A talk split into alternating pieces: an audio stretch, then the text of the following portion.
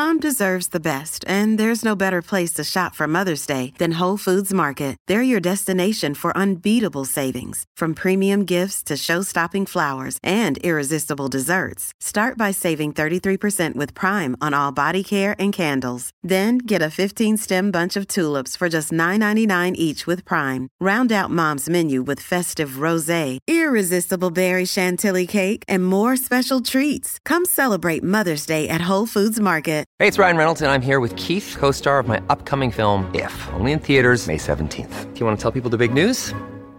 All right, I'll do it. Sign up now and you'll get unlimited for $15 a month and six months of Paramount Plus Essential Plan on us. Mintmobile.com slash switch. Upfront payment of $45 equivalent to $15 per month. Unlimited over 40 gigabytes per month. Face lower speeds. Videos at 480p. Active Mint customers by 531.24 get six months of Paramount Plus Essential Plan. Auto renews after six months. Offer ends May 31st, 2024. Separate Paramount Plus registration required. Terms and conditions apply if rated PG. This is Optimal Relationships Daily, episode 1100. My Loved One is Transgender by Sara Stanizai of ProspectTherapy.com. Hello, everybody. I am your host and narrator, Greg Audino. Thanks a lot for coming today and happy Monday. Yes, such a thing exists, a happy Monday.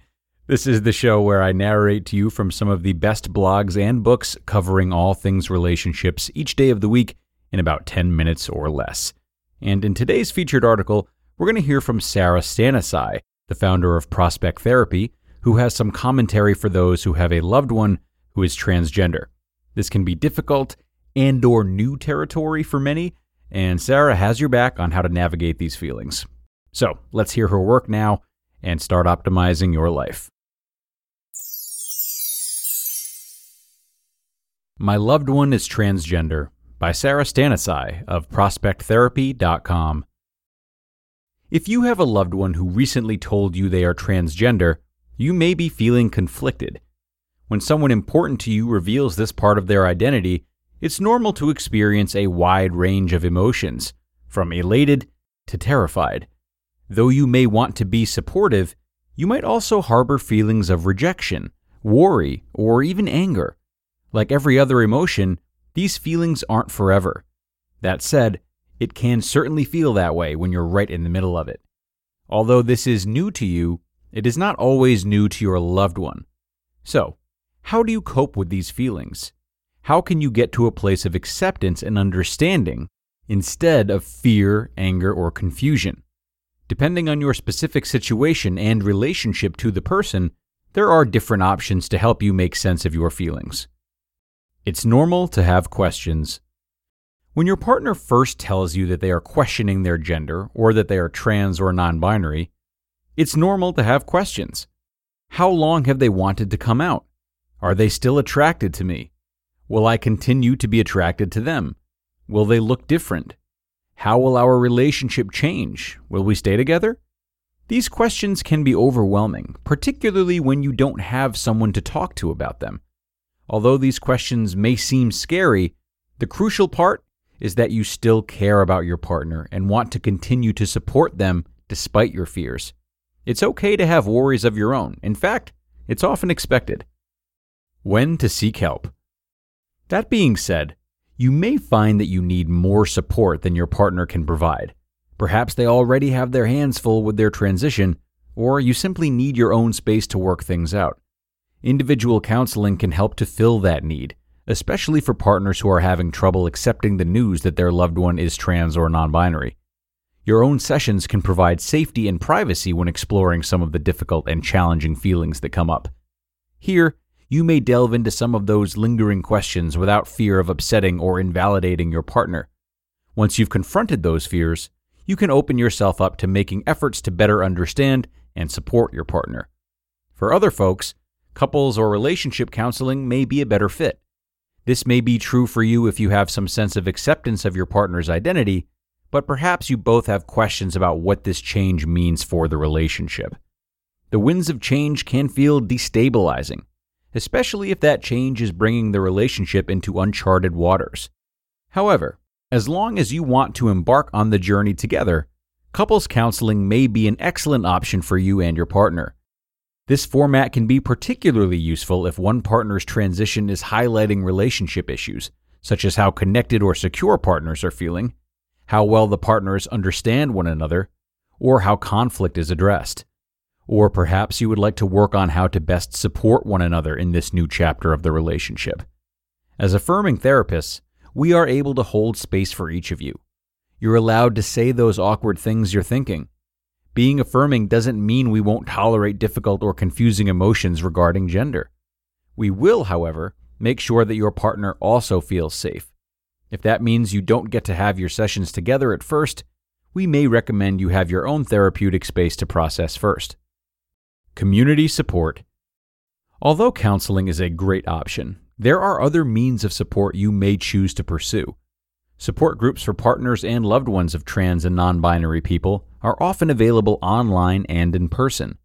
Many people find these groups helpful, and they do a great job to normalize your experience and remind you that you're not alone. If your loved one is your first exposure to the LGBTQ community, these groups can also serve as a gateway into the community to grow your familiarity and create a new social support network. Finally, these communities can be a wonderful resource for finding helpful books, forums, websites, and other media to further contextualize your experience. Supporting your loved one. It is not easy to come out as transgender. Our society consistently discriminates against and delegitimizes transgender lives. By taking the vital step of sharing this with you, your loved one is going up against a world that won't always accept them. They do, however, have faith that you will support them. The fact that they have come out to you is a huge show of love and vulnerability. Even if you do have feelings of fear, uncertainty, or rejection, make it a priority to be there for your loved one. The best way to start is through affirmative behavior. Your loved one may ask to go by different pronouns than they previously did. They may also request that you call them by another name. By acknowledging and respecting their requests, you are affirming their identity. Although you may mess up from time to time as you relearn, remember that using your loved one's pronouns or name is a small step you can take that will make a huge difference in their life. It is an act of love. As your loved one progresses on their journey, they may begin to look, sound, dress, and behave differently. Be there for them through the changes. Let them know that they are seen, valid, and worthy. You don't have to have all the answers or know the right thing to say all the time. Your support, love, and validation mean a lot. And of course, show yourself kindness and compassion through this process. Counseling can be a key part of self care, so listen to the signs that it's time to go. Whether it's couples or individual therapy, you can work through any questions, fears, or feelings that you have and come out the other side. You just listened to the post titled, My Loved One is Transgender by Sara Stanizai of ProspectTherapy.com. And thanks so much to Sara for this one. It's interesting. When someone we love comes out as transgender, or even in many cases, if we're seeing or interacting with someone who is transgender, there can be that disconnect, as she mentioned. We might find ourselves wondering what they've gone through, how they see the world, or why there's discomfort towards the body they were born into. But what I love about this article is that, in spite of this lapse of mutual understanding, Sara's writing bonds both parties. Just as a trans person who comes out to you is feeling vulnerable and uncertain, you are too. The concerns might not be the same, but there's a bond in those challenging feelings, and acknowledging or celebrating that bond reminds us of what we have in common. We might be experiencing something new and difficult for us. And regardless of which side you're on, those experiences and feelings are completely justified as we both enter new territory that's going to take some getting used to. We all have a right to explore our feelings and not judge ourselves for them, whether they're feelings rooted in love, fear, anger, or something in between. So, seeing this moment or this interaction as a journey for both of you to go down together, to me, is a great initial means of getting connected when you might otherwise feel distanced. And that is going to do it for this one, folks. Thanks for being here and listening today, and thanks for supporting the show as always. I hope you leave this episode knowing that your feelings are validated, whatever they may be, and I also hope that you'll join me again tomorrow as I'll be returning with a post from Evan Marc Katz.